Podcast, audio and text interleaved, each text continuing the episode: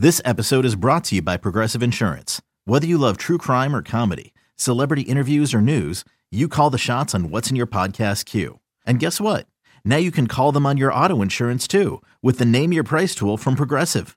It works just the way it sounds. You tell Progressive how much you want to pay for car insurance, and they'll show you coverage options that fit your budget. Get your quote today at progressive.com to join the over 28 million drivers who trust Progressive. Progressive Casualty Insurance Company and Affiliates. Price and coverage match limited by state law.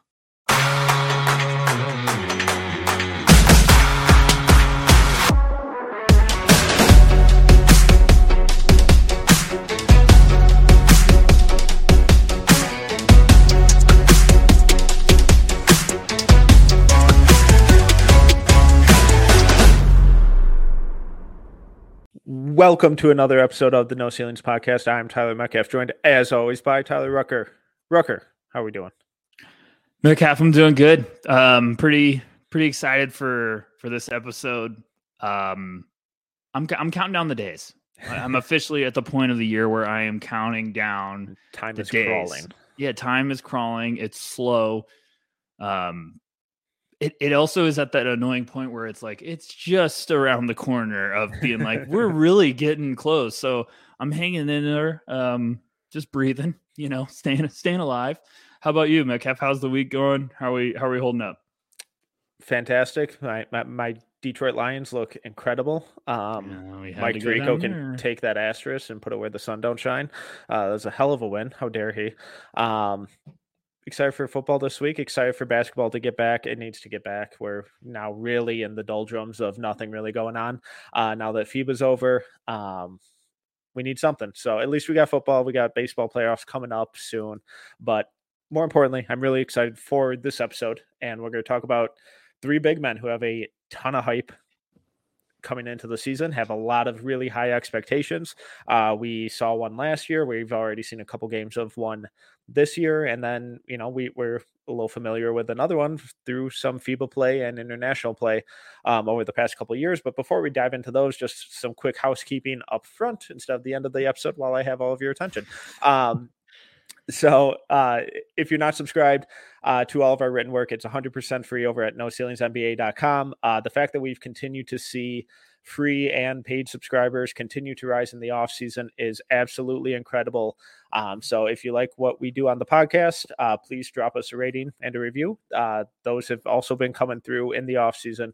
All of you are incredible. Uh, go subscribe over at noceilingsnba.com. We've got some really fun stuff in the or coming up uh, for this season for the paid subscribers, but the the the free daily stuff uh, Monday through Friday isn't changing at all. So if you can't afford it, totally fine. Just hit that free subscription um, and help us continue to build this really awesome No Ceilings community uh, that you know continues to grow.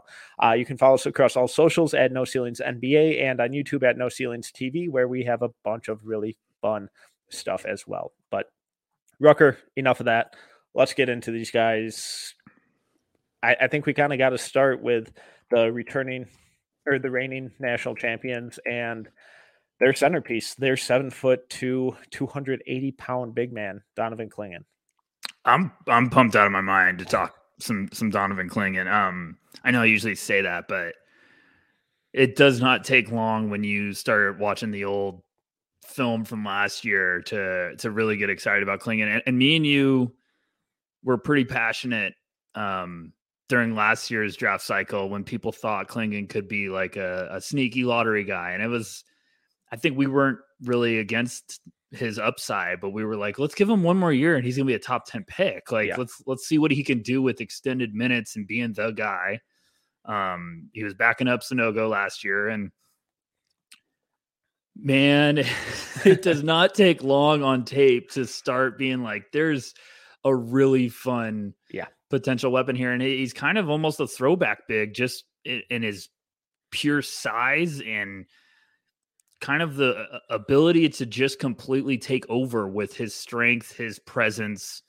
Um, but I think it's it's not just the size. Like he does a ton on the basketball court, and I think every time I've watched him, I've been impressed with how much he can move, how quick he can be. Like his agility really pops to me. Um, and he's just impactful everywhere. And and I think he's he's in rumors are he's going to be having a big year. And I Yeah. think everyone's pumped for it. If if he's really stretching the floor like we've seen preseason reports about, this is a fun one. This is one that could really get up there. It would not shock me if he's one of the top bigs in this class, Metcalf.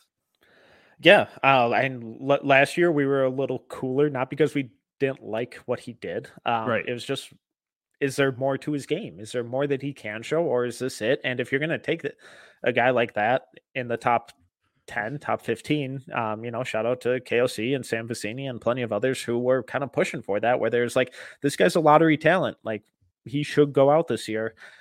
I think he could be a top five pick going back this year. I, I think, and when you look at his minute share and his production and everything last year, it was so simplified and it was so basic. It was just be a monster on the boards, be a monster rim protector, and just be this awesome play finisher. And that's what he did. I on Barttorvik, he was one of 11 freshmen since 2008 to have a block percentage or a block rate over 14. His was 14.4. Uh, he was also one of five players since 2008 to have an offensive rebounding rate over 20 and a defensive rebounding rate over 25. His were 20 and 29.6, respectively. The other players to do that were Zach Edey twice, uh, DeJuan Blair, and Kenneth Faried. When you combine all of those, the rebounding rates and the block percentage, he's the only player to, to have done those. That's incredibly impressive. And then you look at his minute share, and it was 32% of the minutes. So that's where it's like, okay, how much of this is real? Can he extrapolate that in, you know, across a much bigger minute share? And you look at Adama Sanogo's uh, minute share last year, he had 66%. I would anticipate that we see Clingan up around that mark, if not even higher this year. And our only question last year was given that bigger role, can you still be that productive? I also love their team this year. Yeah. I mean, it, it's tough when you lose a couple big pieces like Jordan Hawkins and Sanogo to the next level. But I really like their roster. And I think, you know, Klingon is going to have a potential unbelievable running mate in Stephon Castle. Like, the, uh, it's, woof, the pick and roll potential they have is ridiculous. But I, I think the most intriguing part of watching Clingan's game when you go back and look is how many times in different areas he just stands out. Like before we even hit record, I was like, man, his playmaking is jaw dropping to me. Like there is some stuff that I think he only had about like 18 assists last year, but it's like there's a couple plays where you don't see seven foot two, 265 pound guys move like that and have the vision and quick analysis to to navigate the the floor and, and understand where the ball is supposed to go. I just think everything's lining up for this is like the red carpet for Clingan this year to really get up there. And I, I don't think you're crazy about the top five result because I think if he showcases he can do this in heavier minutes and be a versatile piece, absolutely every team's going to be loving him. Um, he's going to be an analytics darling because of how impactful yeah. he was last year. There's just a lot of stuff going the right direction for him, and um, I'm excited about him. I, I, really am. Like this is the one of those names that's really got me in my feelings lately, if you want to put it that way. Yeah, and I, I think when when we think about him expanding that role and oh, you know, probably at least doubling his minute share um, to what it was last year, the the big questions. I don't think there are really any on defense besides conditioning, but over the the way he's kind of transformed his body over the last couple of years, I don't really have any concerns about that. I think the big question is what is he on offense and how much more does that role expand, or is he just going to be that kind of play finisher that he was this or that he was last year. He's super effective at that. He had an effective field goal rate over 65%. Um, but nine 90 and a half percent of his shot attempts were a dunker layup, and he only took two jumpers all season. Uh, he also averaged 1.9 fouls per game. But when you kind of expand that to 40 per 40 minutes, that's 5.7 fouls. So there, there are concerns about how that shift in minute share, that shift in workload, that shift in responsibilities is going to work. But when you talk about the playmaking, when you just look at the numbers, it doesn't really make sense because he had an assist rate of 7.5. It's like, okay, that's absolutely nothing. But I think that speaks more so to what his role was than what he's capable of. I mean, the fact that everyone was buzzing about him in such a limited role just goes to show you the uh, amount of excitement people, evaluators, scouts have for his potential this year. And, you know, we listed earlier, or Metcalf listed earlier, he's at 280 um, right now. He was 265 last year, and he was mobile and a big dude. So, like, putting on 15, potentially add in the three point shot. And I'm not saying he's going to go out and shoot four or five threes a game. I don't think that's mm-hmm. his game. But no. if he goes out and hits one or two, all of a sudden you're like, what the heck? Like, okay, now like this is another part of his game, and there's just flashes everywhere. I mean, he, he I, I wrote down in my notes when I'm scouting him and watching his games, like he understands when to use his strength and he understands of when he can get somewhere in a hurry with his agility. And I think that's a really important thing with the big man of like being able to level out where you can create an advantage. And I think that's what makes Clingan special. Like he can bulldoze you because he mm-hmm. knows I'm bigger than you. Um, he's going to have that luxury for a long time in his basketball career, but he also understands where, okay, I might have set you up with my strength last time. Now I'm going to blow by you real quick and try to finish with some touch. And I think obviously, like guys like that, you just get around the basket and they're a nightmare because they can just finish over you with power. And he has some plays where he's sprinting up the court and throwing down oops, and you're like, dude's almost 300 pounds. He can't move like this. Like it's just awesome. Like there, it's he's got potential to be a, a heck of a piece um, if everything goes right this year. Yeah. So let, us kind of yeah. put put our prediction hat on and think first just exclusively about what his offensive role could be. Um, last year, 90.6% of all of his shot attempts were a layup or dunk. I don't really expect that number to change a whole lot, but I do expect the two jump shots that he took last year to take a hopefully a substantial leap, not to the point where he's jacking up threes willy nilly, but you know, a couple pick and pops a game, a you know, a trailer three here or there. Um, but then when you think about the shooting that's around him with Cam Spencer, Alex Karaban, Stephon Castle, Tristan Newton, the spacing on this team is going to be incredible. So it's like, do you really even want to take someone that big who's so good at establishing position, especially when he gets a screen uh, or gets a switch on him? Do you really even want to take him out of the post, or do you want to just kind of feed him on the block, feed him on the roll, and then let him make the right decision, whether it's finish through someone at the rim or make those kick out passes when they collapse on you to two of the best off ball shooters in the country and Cam Spencer and Alex Karaban?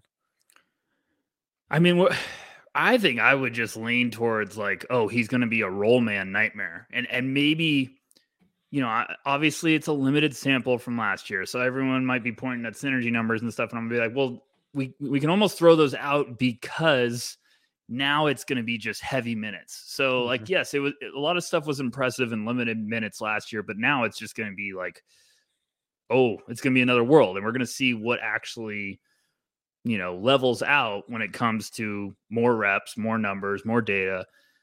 But I think, you know, it, it's tough to project like, oh, well, he's going to be the classic you feed in the post because it's just a lot of teams don't do that much often. But I think with him, you almost want like I I want him to be a playmaker. He mm-hmm. has the potential to be a very dangerous like roll man, understand where the ball should go, hit spot up shooters, should love to play with him because you're putting Clingan and Castle on a pick and roll. Then you got to worry about Castle because of his versatility, his vision.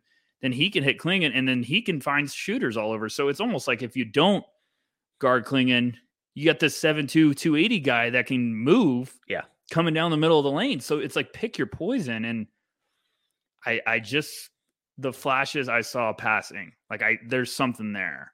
There is really something there. What about you, Metcalf? Like do you would you go the same way? Or is it I feel like you're onto something with like, oh, he might take a couple trailing threes, in which you're just like, oh gosh, what do we do with this offense now? Like, how do we stop these guys? Where where are you at? Yeah, and I, I kind of hope that we see a little bit of a similar development to what we saw from Sanogo last year with the shot and the floater. Yes. Where I kind of written him off entirely as you know a potential NBA guy going into the season because I was like, okay, he's he he has zero touch and he can't shoot. And then first game he hits like two or three pick and popper trailer threes in a row. I'm like, what in the world is happening over there? So if reports that are coming out of the UConn camp are that Clingan's starting to do that stuff, that just makes him absolutely terrifying because he's going to be so difficult to defend in the pick and roll. Um, we, we've mentioned the the passing a handful of times now, but let's actually kind of dive or run through yes. some of the examples that we're actually talking about.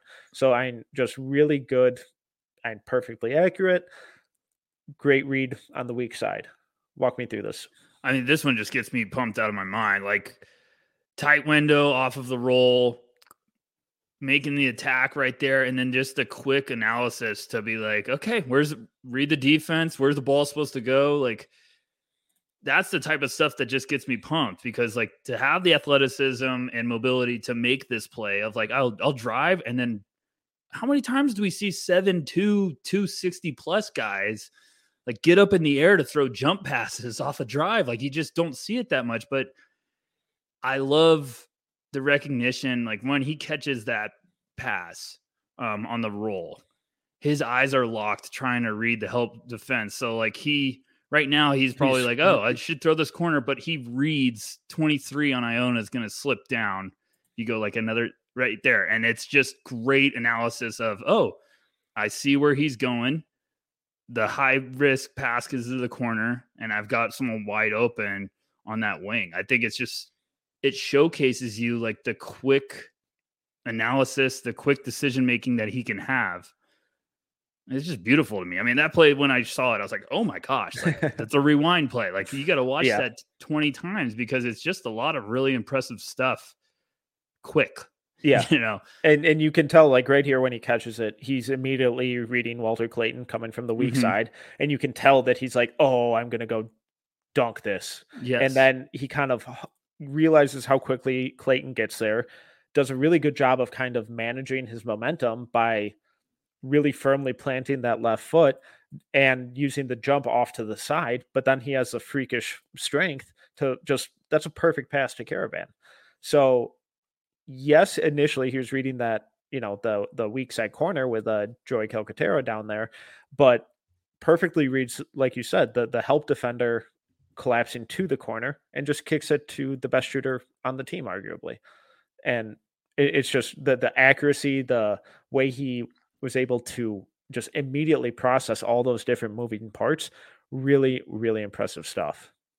And I think a lot of people would say, like, hey, are you passing up a potential poster opportunity? But I think it's an important. I think it would be a charge. Yeah. And some maturity right there is you're passing up a, a good shot for a better shot. Yeah. Like you you hit a teammate on the money for a wide open three. Like I, I love that decision. I think it's just being able to analyze that quickly, multiple choices, it's like a quarterback going through reads. Like you you understood where it should go. This is yeah, another and, great one right there. Go and, ahead, Metcalf, take it. No, this is just kind of the playmaking versatility that we're hoping to see from him. Where that previous clip was some of the stuff that he can do out of the short roll. Here, it's like, okay, you want to throw a bunch of shooters out there, space the floor, let them go one on one in the post. We can do that. And then if you want to go down and double, cool. He has the vision and passing accuracy to punish you, where now he has a two on one on the weak side. And, you know, just perfect pass to Jordan Hawkins for the open three. Now, instead, you think about this year, they're not going to have a guy like Andre Jackson, who's probably going to be setting that screen. Instead, it's probably going to be Cam Spencer and Alex Karaban and, you know, Tristan Newton probably up at the top on this weak side. So instead, one's in the corner, one's up on the wing, similar to the setup in the previous clip and it but it's the, the, the same kind of similar read where it's okay where's the defender going i'm just going to find the open man and make it easy it's just plain simple basketball but the funny thing about this too and and, and i know like that's Kel'el Ware going up against clingan mm-hmm. that's another seven footer but because of Clingan's size like not many people you know edey's probably going to be the only one that can yeah. just match him with his pure strength and he's gonna if if he has this in his game all the time. Like if we look at the end of the year and we're like, Clingan's one of the best passing big men in the in the NBA. I mean, in college basketball, like in this draft class. That is going to be such a weapon Yeah. Even at the NBA level. Like people might be like, well, the the old school big man's a you know a dying breed. It's like, well, if you can pass like this, you know, I'm not saying he's there, but like Jokic, his passing makes him such an unbelievable asset to have. If if you're a big man that could be this type of weapon as a passer, and then we haven't even talked about his ability to get up the court. He can finish. He's got some touch. Like just a lot of boxes that are checking for me. So I think the the playmaking is a really pleasant. Like, Yeah. uh oh, here we go. Unlock this. All right, let's jump into some of the defensive stuff. Um, where I mean, he was just a force last year. Uh, his rim protection numbers were absurd. Um, I just really love this one where he just stays patient the entire time, really disciplined. It's nothing overtly flashy, um, but the way he kind of just stays connected, continues to drop, knows where Castleton is, doesn't bite on the pump fake, but keeps that guy there, and he knows that his teammate you know, is still right on the hip, so he doesn't have to fully commit. Allows him to just get back to Castleton with ease as the play kind of develops. Now he sees his teammate get, you know, now he's on the backside and he's gotten beat off the dribble, so now he has to commit. Swats it. Uh, we're going to talk about a couple guys in this episode for everyone joining us, and and Aday Mara is going to be another one that I'm excited we picked this trio because of the similarities height wise and with with Clingan and Mara. But I think the biggest thing that stands out to me with Clingan is he doesn't move like he's that big. Like No. he he has good feet. He stays active. Um, I mention it a lot of times where it comes to like cement feet, and what I mean by that sometimes is like if you're a big man and you just stand there without adjusting your feet, like then your your feet are you know, almost quick drying to to become just heavier. And I like when bigs keep their feet moving. So it's like if they need to get somewhere, they're already active. Mhm. And that's something that stands out to me with Clingan. Like you, you see in this play a lot. He's shuffling his feet. Um, he's constantly trying to move, adjust his positioning. He doesn't get too caught up. And I just think the activity and timing and anticipation is just really impressive, in my opinion. Yeah, and you you talk about the footwork. You know, he's another good one with Castleton. Just stays on balance, stays disciplined, stays vertical to to affect the shot. He he knows he doesn't have to swat everything. Um, Castleton was torching guys at summer league with this little rip through move, and just good stride length. You know, not super low in his stance, but he's 7'2", 280 pounds. So how low can you really expect the guy to be? But great balance, doesn't bite on the fake, and keeps Ca- Castleton outside the lane. Some of my favorite stuff about like defensive impactful bigs is when they realize like I don't have to block every shot. Yeah. Like I can make life miserable without trying to get a block. And I think it's a great play here to stay down on someone like Castleton who just had a great summer league with the Lakers. Like you could see how skilled Castleton is. So I love the big man keeping his hands up there on that slide too. Like getting them out, trying to be impactful. Um just a lot of stuff, Metcalf. I feel like you're going to be in your feelings defensively about him. I, I mean, that's it- just, whew. it's all of it's just super fundamentally sound. And I I know first reaction here is all right, big guy gets torched by the little guy and you know gets lucky on the block, but this is really calculated by Clingan where it's like, okay, I'm not going to panic once he gets by me, but I'm going to put myself in a position where I can still use my size and length to stay attached. I mean, he's right on his back there and puts himself in a position where even though the ball handler is in front of him, that ball's his 99 times out of 100. it's it's a great read. I think people would try to overreact to that of like, oh, that's a blow by. Like, no, that's exactly what the big wants. Yeah. That- that is inviting someone to the dinner party right there. Like, It- it- it's right here. like they're very different rim protectors, but it's kind of so, some of the similar stuff that we saw from Chet at Gonzaga, where he just kind of ushered people to where he wanted them to go so he could affect their shot basically no matter what, whenever he was around the rim. I mean, we got to give a shout out to we're we're live on YouTube right now. Someone just said a little Marc Gasol vibes, and I was Yeah, like, that's yes. a, that's a good one for sure. Like knowing and understanding your limitations, and understanding also where you can be a play ahead, and that is really rare. And like you, you brought up Chet, like that was something that stood out with Chet.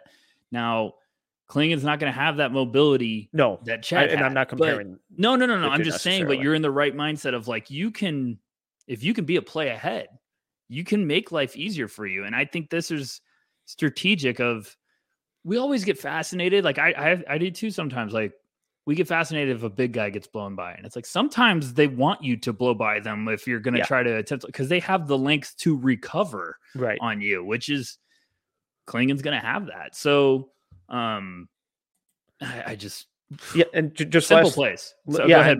No, just last thing on this clip.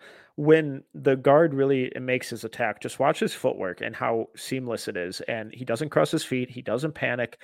You know, he doesn't quickly flip his hips, but he flips them quick enough to where he can be in position to then recover on that. He's just what impresses me so much with him is that he's always on balance and just rarely feels rushed when he's defending. I yeah, I, I mean, he even had a step there where he was getting ready to defend the jumper. Yeah. and then he flipped the hips, which is even more impressive. Like the the feet technician, I, I really really like it. Okay. Anything else on Clingan, or do you want to move on? No, we can move on. I mean, I just there's just times, um, and I'm sure we'll have some future stuff on him. But there's just Oh, yeah. times where he moves around the court, even in transition, where I'm just like, you're not supposed to move like. They're just throwing up like he's going up for lobs, and you're just like, my goodness, he's going to break the backboard. So no, I, I'm a big fan. I think it's going to be a very fun year if he starts out the year uh, aggressively and has a couple big games. We're going to get in a dangerous conversation, but um, I think he's a preseason top 10 guy for a lot of people. I think it would not shock me if he's one of those that just keeps finding a way to creep up some boards.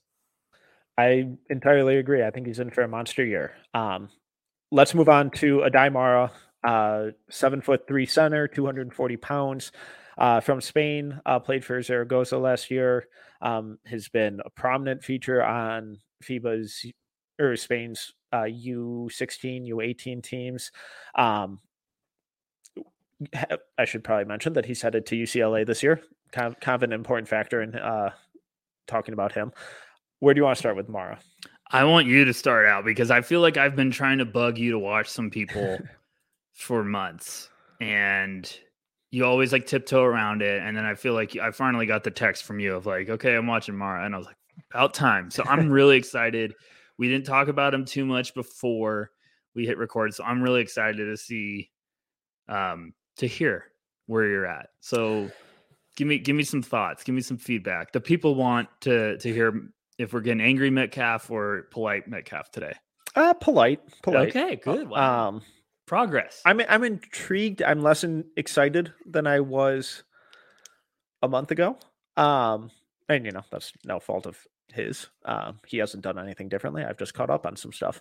Uh, but I, you and I both really liked him in U16s last year. Uh, he looked really good in U18s this year. The the offensive creativity with him is really astounding, and the way he sees different angles on the floor with his passing, um, his confidence passing, um, arguably the best big man passer in this draft class. Yes. Um, yeah, I know we just went out went on a, a rant about Clingan and his upside there. That still holds. There's a different level to, to what Mara can Oh, do, is willing Yes. to do, has done all of that stuff. It's really creative stuff. It's Sengun esque stuff that Yes. he's creativity that he's doing out there. Um, there's some promise with him being a floor spacer, but he didn't really shoot a whole lot from outside. I think it looks okay, but it's not great. I don't think the free throw numbers were anything to get super pumped about either.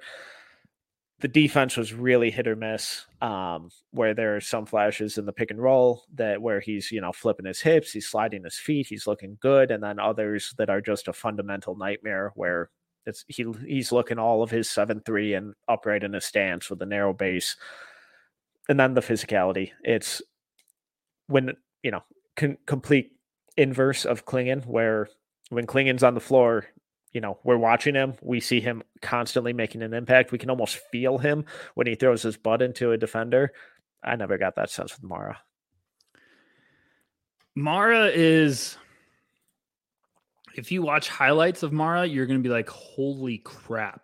Like he, Yeah. he- the the playmaking is his bread and butter. He is a very creative passer. Um, I don't throw Sengun's name around lightly, but yeah, it's in that world of he's posted up, throwing behind. He's going to get those comps a lot this year. Yeah, he he throws behind the back dimes to cutters away from the ball when he's posted up on the block. Like I'm I'm sure we're gonna have plenty of clips or stuff to talk about, but the playmaking's awesome. The vision's awesome. The, the anticipation's fantastic. Um, my problem with and, and I, let me give me a little bit more praise. Um, he's he's lethal around the basket. Defensively, if you try to go at him at the basket, he's fine. He's great with that. He's like, okay, yeah, I'll, I'll take care of business. I know I'm big. I know I got my length, and he also understands when he has real estate to quickly turn and dunk on you. Like he's Mhm. great with that.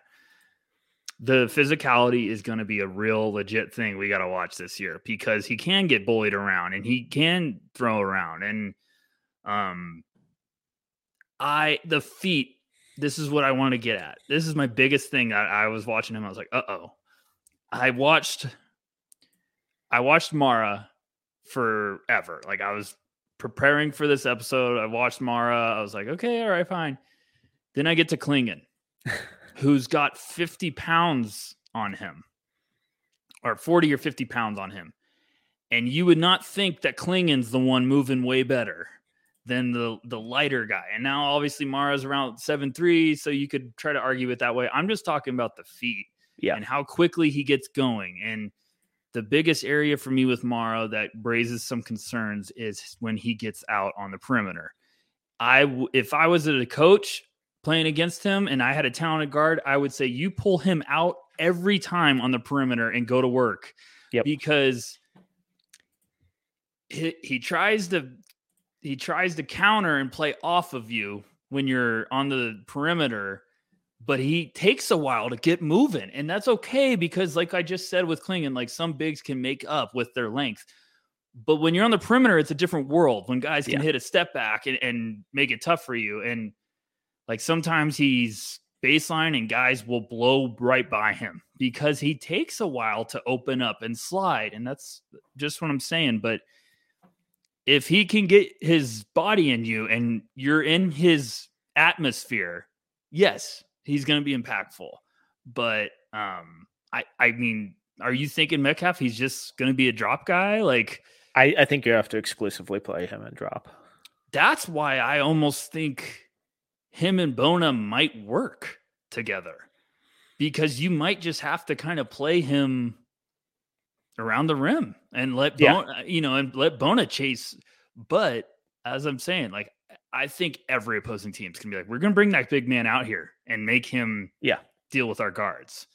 Um that being said, there's a lot of really fun stuff. I just There's and some people are going to be in love with him as a top 10 guy early. Yeah. No, no, no. I'm okay. I I'm all right. Good that. luck. I can't Good luck. I'm I, I need to yeah. I need to see more scoring versatility.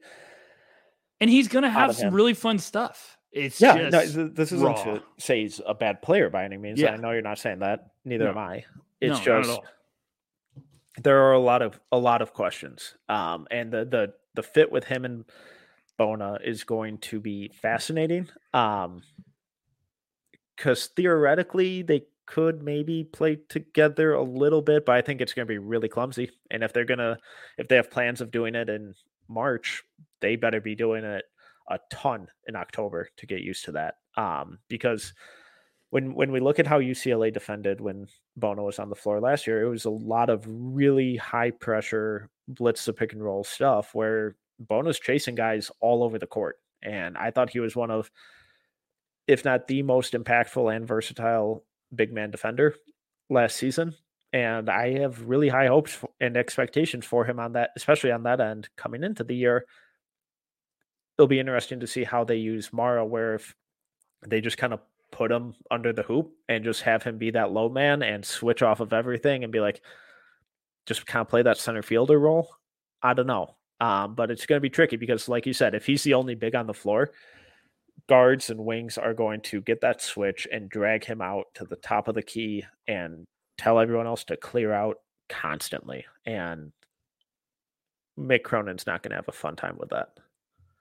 I mean, it's one of my favorite storylines, and I know a lot of people are feeling this way about college basketball this year. Like, what? How are they going to do this? Like, it's awesome to get the talent, but it's like, mm-hmm. how are you going to make this work with Bona and and Mara? And you know, it's probably going to be figuring it out as you go with with Cronin. I know he. It's not. It's going to be hard to not have Bona on the court for Cronin, um, just because of physicality, defense, plays his butt off. Um, but Mara gives you such a unique weapon with his passing and his feel, and it's mm-hmm. going to be intriguing talent. Like I, I'm saying, I'm lower on him. I'm going to have him top 25. It's yep. just one of those like there's questions. My overreaction. I have questions that I feel could almost make him not a one and done. If those questions don't progress. Yeah. Like if he is if he's gets bullied, he's if he gets the the doghouse treatment, we just saw with Peyton Watson. Like if if, if that happens, yeah, sure. Do I think no? I think he's going to be a one and done yeah. because NBA teams love him. He's got too much upside potential, but um, something would have to go pretty poorly. For it'd have to go really bad, um, and a lot of other bigs would have to have a very good year that are lower right now. Yes. Like you know, so I think Mara has all the tools that are still going to be very intriguing. But I, I just personally, I'm not having him top ten or in my lottery because I think there's some defensive stuff that mm-hmm. is going to be important to see how it progresses. That's, I really like him. And if anyone doubts me, you can go fact check the old FIBA episodes on our YouTube channel. We and I glowing. said to Metcalf, we were I was glowing about loving him. Mara. I was like, this dude can pass. I love him.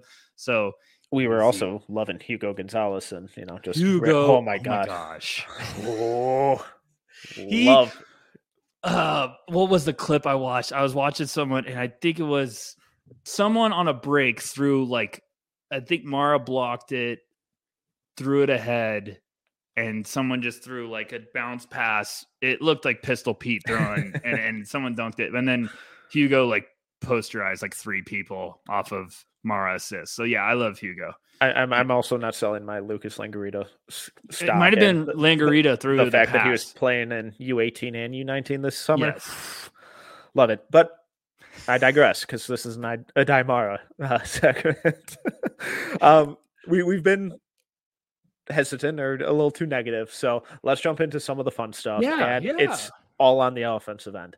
Um, like there's some real scoring creativity and that that's in his game and the ways that they can use him out of the short roll. Um, and he's a really good rim runner, but stuff like this is like really showcases some of his footwork and balance and patience around the rim. And like for what I was saying earlier about like the heavy feet, offensively, there's stuff like this where you're like, oh my goodness. And when he knows what he wants to do, like sometimes he gets the ball in the post, and I think the feet could just get a look because he's just trying to figure out what to do. But then you get plays like this, and you're like, oh my gosh, you know. And I'm one of those two. Like when you have a guy this big, you almost gotta remind yourself because you're not looking at a 6'10 mobile athletic big man. You're looking at seven three and, and raw and lanky and body still filling out. So um like he just some of this stuff is just like, oh my goodness. Um, there is real legit footwork, mm-hmm. impressive upside. It's just can it be more consistent? And that might be coming from reps and understanding how your body's developing and how good you can actually be on the basketball court, if that makes sense. Yeah, and I, I just I love how proactive his movements here are. Where on defense it's all reactive, and he's not agile enough to kind of adapt quickly enough on that end. But here, you know, he does a great job of keeping the ball high, pivoting through help defenders, really using those long strides to get around his defender on a pretty standard drop step, and you know, just put, always keeps the ball in a place where the defender has no chance to get it. Yeah, it's an impressive finish too.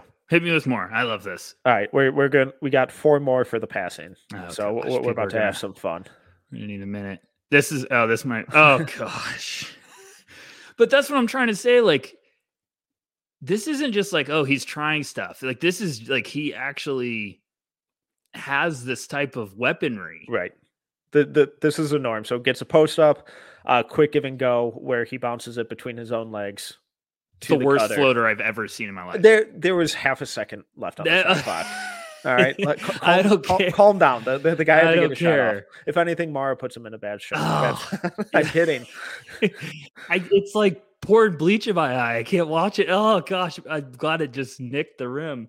No, but I hear you. But okay, I'll stop I also, there. Like throw it. give me a sky hook if you realize. I mean, yeah, you got to finish that. Got to finish that. But and here, it, this is one that kind of makes me more optimistic about the Bona pairing, where he has this really good touch on his entry passes, where top of the key puts it right there for his guy to finish. Um, you know, oh, just I, I, little, yeah. little out of bounds play, decent seal. Um, I imagine Bona getting you know his his stance down at 90 degrees and holding the guy off, probably up around the free throw line and giving him giving Mara acres of space to throw this pass into, and then finishing at the rim. So stuff like that makes me a little more optimistic of what the Bona Mara offensive pairing could look like. Okay, so I got a couple more passing. This is just really fun ones to the to cutters, the ways that they can kind of implement Mara and DHO stuff, run cutters off. Just great p- bounce pass through traffic. You have the interchange on the weak side that causes the help defender to lift out. Mara sees it, easy layup. Yeah, I mean, Spain runs absolute. Some of their their, their FIBA sets. sets are so much fun. Yeah, he's gonna be he's gonna be a, a I mean, this is it. Yeah, that's where things get scary. That I mean, we had to get the children out of the room before we played that. That's why everything fell apart. I would just run. I think Cronin's going to try to go high low with him and Bona. What I was trying to say before you selfishly left. I, I Tubelis and Oumar Ballo at Arizona did that all the time. Tommy Lloyd had that working like mm-hmm. a perfection. And I think this is going to be a, a, supercharged version of that with a much better passer, passer in Mara and Bona, who's just a terrifying force around the basket. So you're going to get that. You're going to get, you know, Burks coming over from Turkey. You're going to get a, a lot of talent. Jan Vide's going to be there in the backcourt. They, they have a nasty team this year it's a nasty team that all of a sudden could get really, really fun. Um, but there's a lot of pieces, a lot of pieces, and I think Mara is going to be a really fun wild card with this team. Yeah, and and stuff like this, the way that UCLA offense, they're the way the guys that typ- typically move off ball in that offense. Mara's just going to rack up assists, and especially when they send a double, he's got that creativity to go behind his back around the double to an open cutter like this. It's it's really fun stuff, and they they have a lot of flexibility in how they can kind of run their team next year. Any final thoughts on Mara? No, I he's just a big wait and see mode guy for me. Um, I think he's got the tools to be a, a big riser in this class. Like, I don't know. It, it, it's just gonna be really interesting to see how all of those pieces fall into place with UCLA. Like they have a really fun team now, mm-hmm. but how patient's Mick Cronin gonna be? Like who's gonna who's he really gonna trust early on? Yeah. And it's just gonna be fun to watch. I like Mara. I really do. You you got any thoughts? No? No, it's just going to be a fascinating experiment that I really cannot wait to see. Um, yeah, let's move on to Alexandre Sarr, the belle of the ball from this last week. Um, everyone's favorite new prospect, uh, 7'1, 216 pound center, uh, playing for the Perth Wildcats, uh, was previously with OTE. Um, has played a bunch of FIBA stuff with France. He was awesome in those Ignite games. Uh, we uh, last week we had a reaction pod where we kind of you know, is a little more off the cuff, a little more instant reaction type stuff to that first game. Now that we're two games into his season, are you more excited, less excited, similar levels of excitement? I want you, you made a very crazy comment to me before you started that got my attention. And I understand why you're doing this and I like it, but I want you to tell me why you you told me you're cooling down a little bit after you did a rewatch. You said I'm pumping the I'm pumping the brakes. Is that is that how you worded it? Yeah, so I, I'm I'm not cooling off because you know I moved the guy from 25 to five, so I uh, you know well, yeah. So s- settle down. Um, you just no, said like I'm not coming, oh, head no, over heels. But c- coming out of that game, those games, it was like, oh my god, just everything this guy is doing is perfection on the court, and a lot of it was because it's athletic, it's explosive, it's fun, it's energetic, it's improved from what we just saw even in FIBA U19 over you know a couple months ago, where he has taken really meaningful steps. So I, I am still very very excited. But when I went back through those two games against the Ignite, there was a little more of the positional stuff, where it's like, mm, okay, you're a step late there, and a lot of it was pick and roll coverage, where they kind of made me think, it's like, are you really a center? Like, do I really want you playing the five, um, or are you more of a four? Um, are you kind of that Jaren Jackson Jr. type center where you can play center, you can be really effective there, but if we put you next to a more traditional center and you can kind of roam on the perimeter, be more of that defensive playmaker, be that weak side rim protector instead of that instead of that primary guy, that primary rock in the middle of the defense, is that where your defensive impact goes from good to holy shit levels? Yeah, I think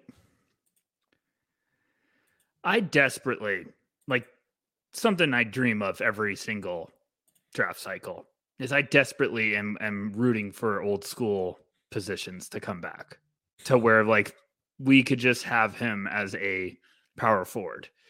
Like it, it, it, bugs me that we're at small ball because I want to be able to project guy like, no, this is a power forward. This is a five. Like this. I don't, I don't think we're in small ball anymore. I think small ball was a little fad, and no, I'm saying the like bigs, the, the bigs have started getting more flexible, yes. more agile, and more skilled. I, so I think two size, bigs. size still reigns supreme. We're not going to have give no, me two on the no, block. I think I think I want the two bigs back, and That's we need to get no everyone. I'm not saying every single team has to be like, oh, we're feeding both bigs. I'm just saying like I want it to be where we're feeding guys that can make passes out of the out of the post, and I feel like Sarr is going to be like an awesome asset. If you obviously if you have a center that can do a lot of stuff and you put Sarr next to him, it's a dream I think. Um, like hypothetical, they Thunder draft him with him and Chet. Yeah, I'm in. Yeah. But yeah. I also think, do you want Chet as a full time five?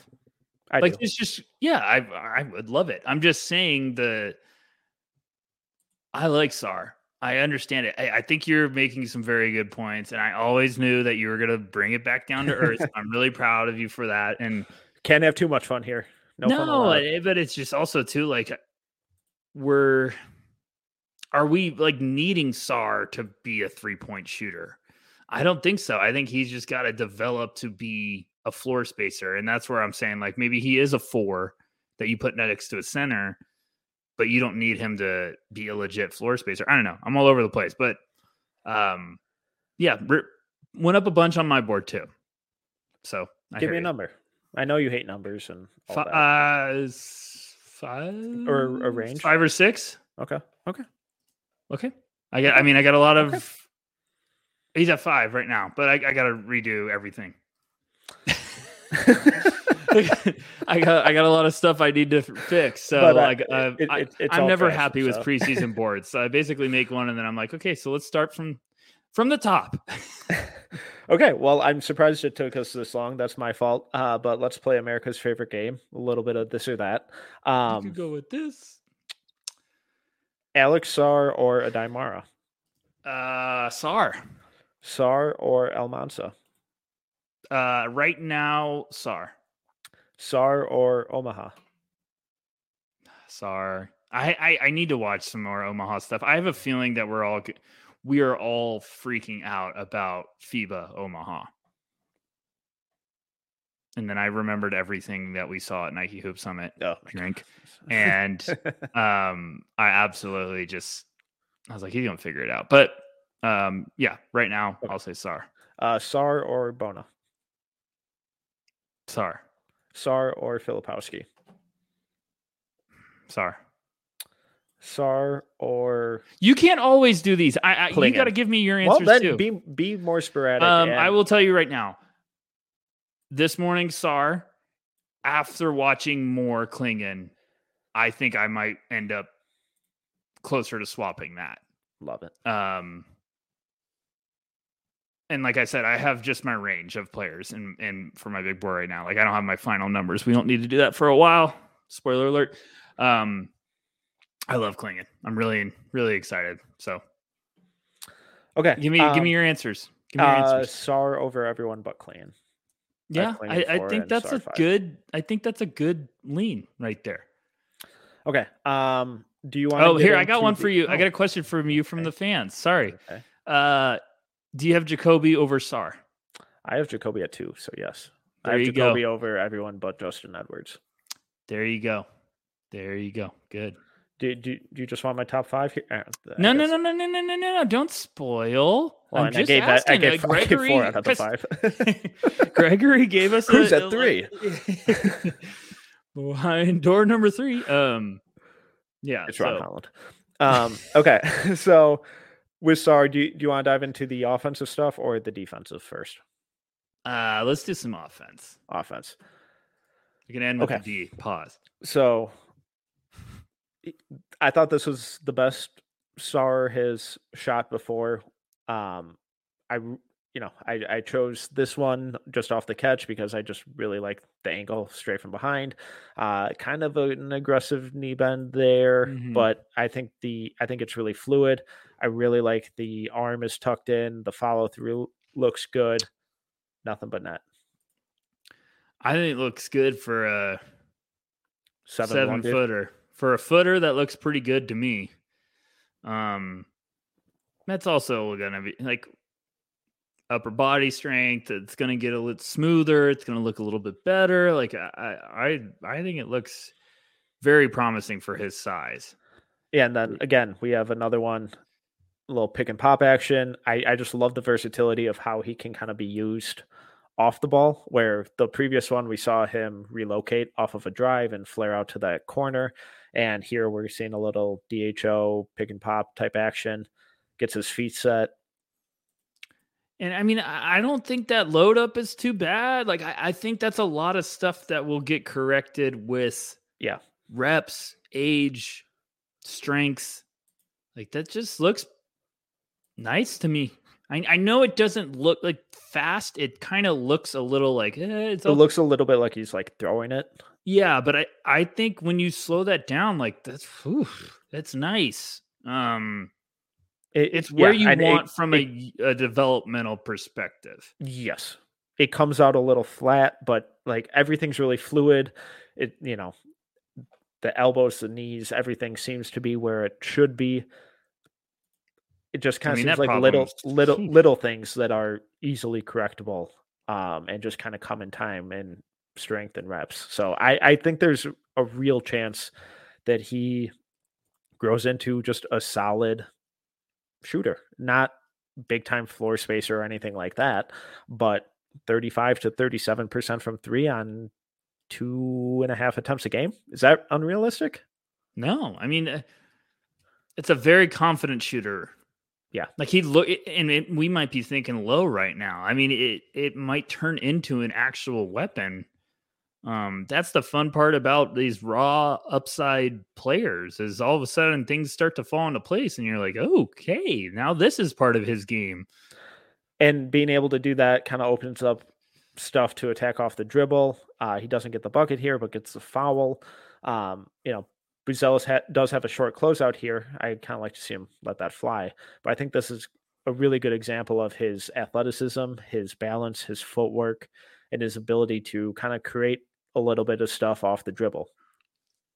Yeah, I mean, uh, the my I remember watching this live. My first reaction was like, "Shoot it!" But I also Yeah. think it. I like the mindset of, "Hey, I hit a couple, or I, I've I've shown that I can hit this, which should be able to allow me to create a potential better shot. Um, and just showing the versatility. Buzelis can't bite for that first one. Yeah, um, he, he did really good job up until then. Yeah, you got But- him right where you want. Just stay. And and I thought this was pretty easily the best example of Sarr's kind of ability to create off the bounce. Um, in those games, he traveled a lot with that Yeah. first step where he shuffled his feet.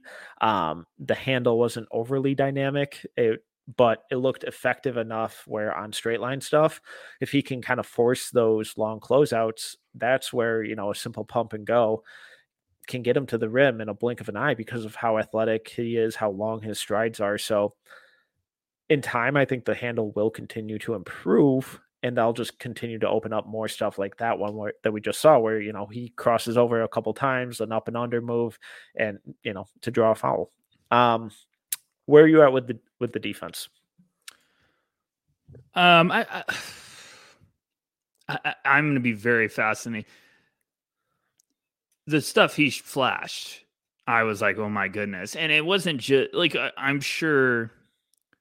Um, I'm I'm interested to see the plays that you're saying, like, oh, this is what I rewatched. So there's going to be rewatchables, like uh, we we can always go back and be like, Yeah. okay, this is fine tuned like this. But there was just too many sequences of reading the whole play before it happened, like off the ball, where I was like, my goodness, Youngblood is really feeling himself. Like, eh, Yeah. that's where I'm like, okay, you pair that, the understanding of the game's cooking right now is developing. You paired that with his high motor, which we already knew he had from FIBA play over the years. Like, you pair that together, and that's where it's getting dangerous. So I, I'm still a fan, but what about you? Hit me with it. Yeah, and I, I thought the off ball awareness, rotation, recognition, timing, all that stuff looked so much better than it previously did. Um, and by previously, I mean like FIBA kind of stuff where that was more reactive. And this time he was anticipating stuff and putting himself, he was being proactive about his positioning um, and all that stuff. Is mainly just the pick and roll defense that kind of raised some red flags for me. But again, that goes back to the is he really a five? Um, this one I thought was one of the most impressive defensive clips of the night, where initially almost jumps the passing lane, recovers, uh, switches onto Holland, moves his feet like a wing, locks him up, and ends up forcing the deflection. I see shooting guards that can't do that. Yeah. Or don't do that.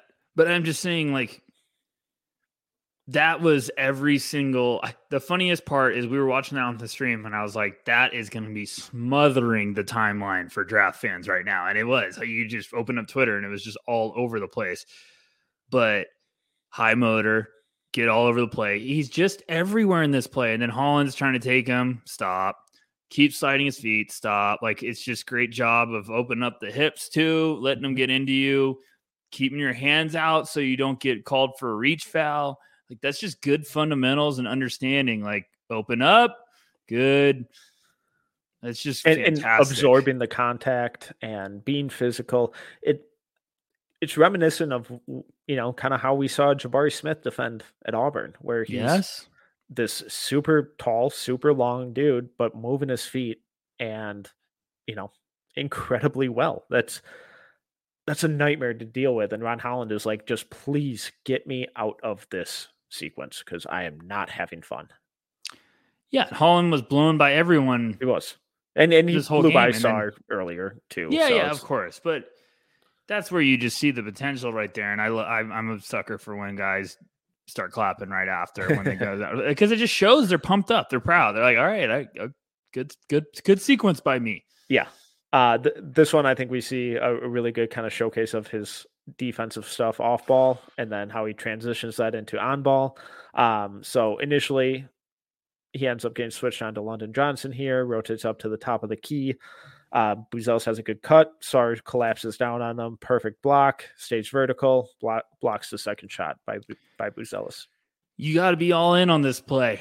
I mean, right here, you got to commit. Like, okay, if I'm going, I better be making a play. And I just love the block and to stay with it and realize, like, okay, just because I blocked it, the play's not over. Um, it's just awesome. It's just a very fun read, and the fact that he also just gets it to get out in transition is just the icing on top of the cake. So I love the whole play because you just see how much he was all over the place. Like he Yeah. starts up in the opposite wing, he comes over to basically this wing, and then he collapses down to make a block at the rim. Like he's just everywhere. Um, And the fact that he doesn't jump on that fake right there and stays grounded and waits for Buzelis to actually take the shot before he swats it away, it just shows a maturing to his game that wasn't there, you know, not that long ago. It's Right. really, really impressive astronomical strides that he's taking. Um, a potential shot blocker, the scariest thing to try to tell teach them is that they don't have to try to block every shot. So the fact that you can understand that and and showcase that is just scary.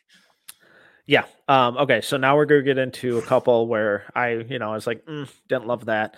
Uh, this one especially is going to induce a lot of eye rolls from the rest of you because it's an incredible block and it's just a testament to his freakish athletic skills. So this ends up being an awesome play for him.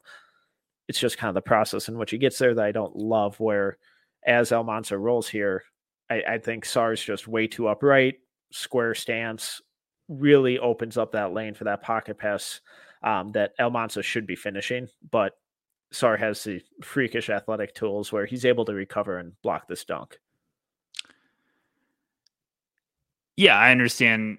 Um, it's it's good that you pointed this out. I understand where you're at. Um, this is a very good coaching clip for like someone to be like, "Hey, you did an unbelievable job here. We'd like to see you get down a little lower." Because also he starts to get a little bit of backpedal right there, in which uh, a quicker guard could also have just tried to hit him with an in and out and got him to bite towards the middle and then gone up for a right layup. Like you just want to stay a little lower, a little lower, and almost like open your hips if you want to put it that way.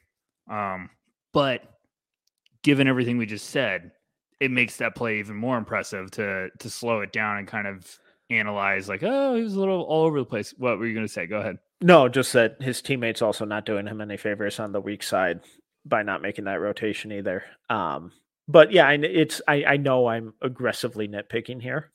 It's just one of those things where it's like, okay, so instead you have SGA and Chet in that play instead. Is I feel like that's ending up in a bucket. But this is really impressive. As of you know mid September, that that inefficiency from Sard doesn't matter because he does have those athletic tools that really shine. Um, this one I think was a little more of an issue, and it's just kind of the, the positioning in the pick and roll. I think uh, some of it does have to do with the scheme because they were playing him at the level uh, quite a bit, but he's really slow to react here and kind of provide any help, um, and just has a, a lazy swipe at the ball. Yeah, that's a tough one. Um this is this is the one of the sequences where I'm just like because you're kind of banking on the fact like Usher should not be letting Yeah, Holland so- get down here so fast. And if if if Sarr, if and you could talk this out with me, if Sarr, I feel like collapses too low to go all in, then like a smart player would just dump it off for Almansa for a jam. But what are you Yes. thinking? Go ahead. Yes, I mean my issue is that um I mean Holland denies the screen pretty early because Sarr's right at the level, but then as Holland kind of snakes back, Sarr doesn't make any attempt to get back rim side of Almansa here, and he just kind of lingers on his hip and is basically out of the play. So the by the time that Holland crosses up Usher, he's already downhill. He's fast enough, especially in short spaces where it's so hard to keep him from getting downhill that Sarr has to be back rim side of Almansa in time to kind of prevent or at least make that snake dribble a little more difficult because that's a pretty big driving lane that he just went through. Yeah, it, it should be a step up, hand up right here, and then a quick slide down. Um, And it, it was one of of- the rare easy plays that we saw from him. but but your point is right on though, because it the coast mode right there opens up that window. Yeah. To attack from Holland. And it's a good job of Holland to stay low and stuff, but that's where Sarr's got to get hand up, get quickly back So it's almost like he's going into a wall. Yeah. So and, and it was a really nice play by Holland too. Um, so I, I know I'm nitpicking on some of that stuff, but on the rewatch, it's just some of the positioning and the pick and roll where he really the, the way he positioned his body really opened up a lot of opportunities for pocket passes. Um, that's stuff that will come in time. that stuff that coaches dream about. They're like, oh my god, yes, let, let, let me show you how to position yourself. And I think the you know, given what the growth we've seen from him in the last calendar year, uh, let alone couple months, I expect it to get better. And I do think it, it's stuff that he can build on. They're they aren't damning indictments of his game or anything. It's just let's sharpen up some of the rough edges here. Yeah, absolutely. I think it is a glowing endorsement of what he's been working on and the potential um, that we saw in that game. Um, and now we have to almost say thank you to Alex Sarr for for getting the buzz going a little bit. Now fans are like, "Whoa, hey, hold on a sec. This this class might be a little cool." And it's like, yeah, every class is cool. Um, but I'm excited to watch him. Um, we've had a couple guys bring up in the chat like the NBL Blitz is coming up, yeah, very soon. So a ton of talent in the NBL this year. It's going to be awesome to watch um, especially for sickos like me up at 4 a.m. Like I'm gonna be like, great, thank you. There's there's new film on, so um, I'm I'm excited for this class. I, I, like all these guys that we just talked about. I thought this was a fun trio to to break down with you, and um, that's all I got, Metcalf. I mean, well, I I, I got one last thing. We okay. we teased it last week. Yes, but okay, we, we we have some decisions to make on the green room. Green um, room. So Currently, only member is Ja'Kobe Walter. Uh, okay. Last week, we put Alexander Sarr and Ron Holland in yellow. Do before we get to them, do you want to invite or put in yellow uh, Donovan Clingan or Aday Mara? Um, I, here's I would like to vote either one or two of last week's yellow. You, you, you, you want to vote on them first? Yeah, and then I want to move Clingan into the yellow. No, I, I. My problem is, do we need to have a rule of only one, one per addition week? to like we can't have an episode of adding two because then we're okay. just gonna get. I mean, we could just this year do the, it the, started the, early and remove people, but the exclusivity kind of goes away if, if we're yeah, admitting so, people too fast. Okay. No, well, I feel we could also just do it and pause it a little bit. Okay, so here, here's no, let, no, I, I, like that. Let, us let, only only one, one? O, only one a week. Um, so first, do you want to put Clingan in yellow? Yeah, I want to put Clingan in line.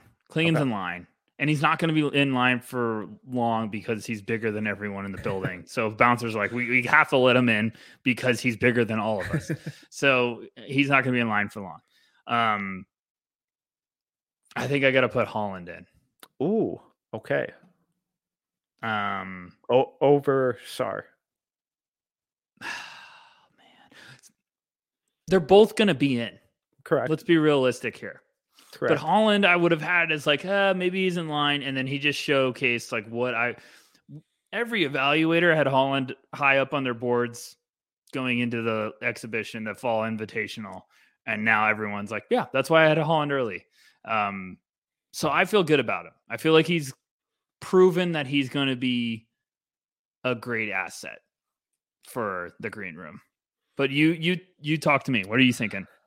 I think the vibes around Sarr are just undeniable right now. Um but do we is... risk putting him in and then the vibes slow down and then we have to kick him? Yeah, okay, we, we could do that. That makes some sense. We're gonna be ruthless this year. We're gonna oh, probably yeah. bounce people. Oh god, yeah.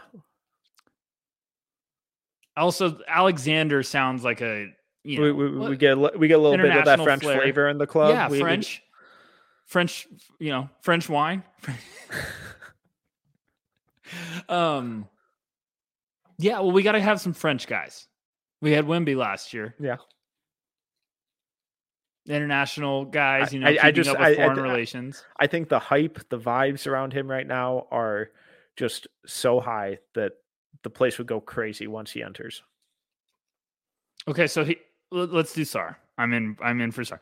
But if we put Sarr in and we don't put Holland in, is Holland still in line? Yep. He's just... okay. So we got Holland and, and Donovan. yep. are in uh, line. Uh, okay. Holland and Clingan are are waiting in line. Ja'Kobe Walter and Alexander Sarr, welcome to the green room. Yeah, I, everyone's. You know, we had someone bring up that we're gonna invite Njinko one day. Yes, we've been talking plenty about Melvin. I'm very excited about him as a prospect. So yeah, we're gonna have a lot of international flavor. Just wait until um, we get um, to Zacharie Perrin. Sheesh. Um, yeah, I feel good about that. So Sarr and everyone's gonna be buzzing if we're like, hey, Alex Sarr. Alex Sarr is at the club. Yeah. Everyone be like, oh my gosh. He's the, the hottest thing since yeah, we, we gotta talk about it. So I'm I'm good with that. Um, okay. That's a good one. So we got two, Ja'Kobe and Mr. Sarr. A shooting star. Gosh. Oh God. Make okay. so many well, star jokes this year. On on that note, uh I'm Tyler Metcalf. You can follow me at T Metcalf11. He is Tyler Rucker. You can follow him at Tyler underscore Rucker. All of our stuff is at no ceilingsnba.com. Appreciate it. If you enjoyed this episode, please make sure to leave a review and a five star rating. Till next time. See ya.